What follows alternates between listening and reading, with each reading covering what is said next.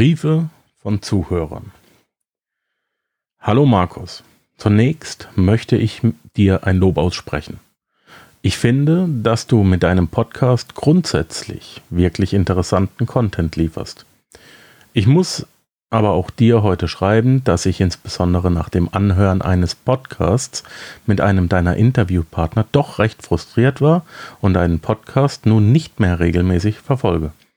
Ich blicke selbst auf circa acht Jahre Erfahrung im Investieren und Trading zurück und kann inzwischen sehr gut beurteilen, welcher Coach, Dienstleister ein reiner Abzocker ist und wer wirklich brauchbaren Content liefert. Und glaube mir, in dieser Industrie sind 99% Abzocker. Das Interview mit Frederik Ebner, Folge 113, fand ich einfach nur fürchterlich. Der Mann glaubt doch nicht im Ernst, dass man langfristig Renditen von 50% und größer per Anno mit einem Metatrader Wundertool und dann auch noch mit extrem gehebelten CFDs erzielen kann. Das ist absolut unseriös und ich finde es sehr schade, dass du solchen Menschen eine Plattform bietest. Denn es gibt einen Haufen ahnungsloser Menschen da draußen, die bedingt auf ihre Gier und auf so etwas tatsächlich, die bedingt durch ihre Gier auf so etwas tatsächlich reinfallen. Sorry für die ehrlichen Worte. Vielleicht stimmt es dich ja ein bisschen nachdenklicher, nachdenklicher, was die zukünftige Auswahl deiner Interviewpartner betrifft. Ein enttäuschter Hörer. So, den Namen dieses äh, Schreibers werde ich natürlich nicht kundtun. Ich denke, er wird äh, selber erkennen, äh, wer er war und das ist vor einigen, äh, das schon vor einiger Zeit bei mir im Postkasten gelandet. Es war also schon länger geplant, diese Episode zu machen. Es wird auch in Zukunft immer wieder, äh, wenn ich dann Briefe bekomme, Briefe von Hörern geben und auch natürlich gerne, ich habe es schon mal erwähnt, bitte auf meine Webseite gehen, wenn du eine Frage hast. Rechts ist ein kleiner Button, da kannst du mir eine Voicemail schicken, auch die werde ich gerne beantworten. Zunächst mal recht herzlichen Dank, dass ihr mir überhaupt äh, Post schickt und dass ihr ähm, auch kritische Post schickt. Das ist durchaus in Ordnung. Ich möchte auf diesen Brief eingehen.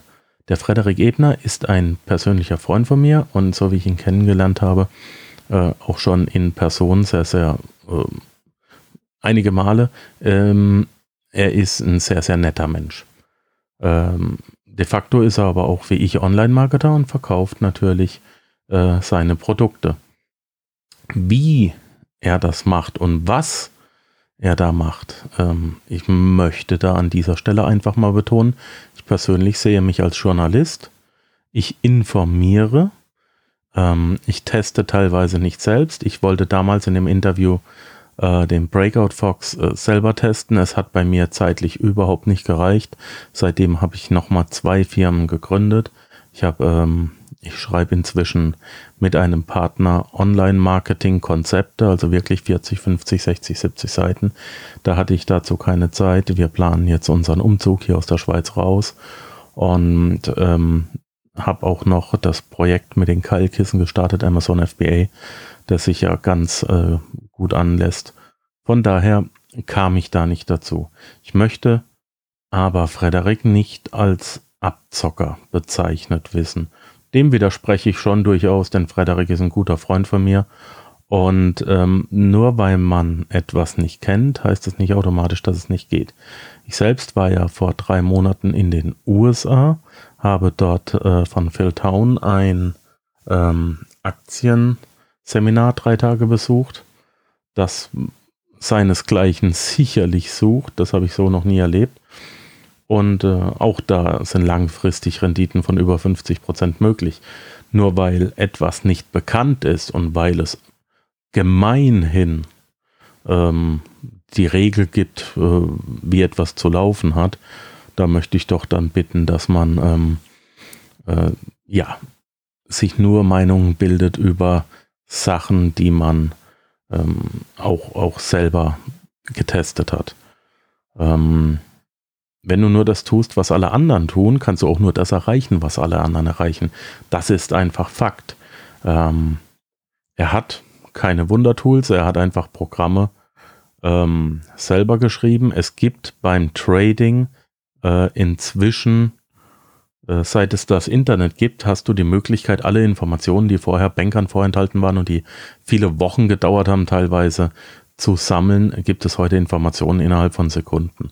Das meiste Geld im Markt gehört den äh, Großanlegern, den privaten Großanlegern und den Banken und Versicherungen. Und äh, die müssen wir einfach als äh, Großtanker bezeichnen. Wenn so ein großer Tanker auf dem Meer äh, ein paar Aktien verkaufen oder kaufen will und das in großem Stile tut, dann müsste er eine 180-Grad-Wendung hinlegen. Und dadurch, dass er eben so groß ist, ähm, würde ein solcher Supertanker seinen eigenen Preis komplett zerstören. Deswegen machen die das teilweise, stückchenweise.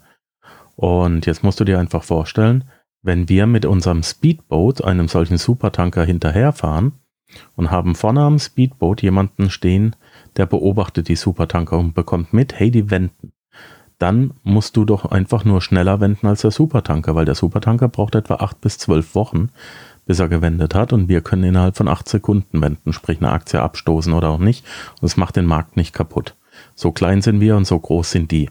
Warren Buffett hat mal gesagt, das Einzige, was er bedauert, ist, dass er es zugelassen hat, so groß zu werden, dass er nicht mehr schnell reagieren kann.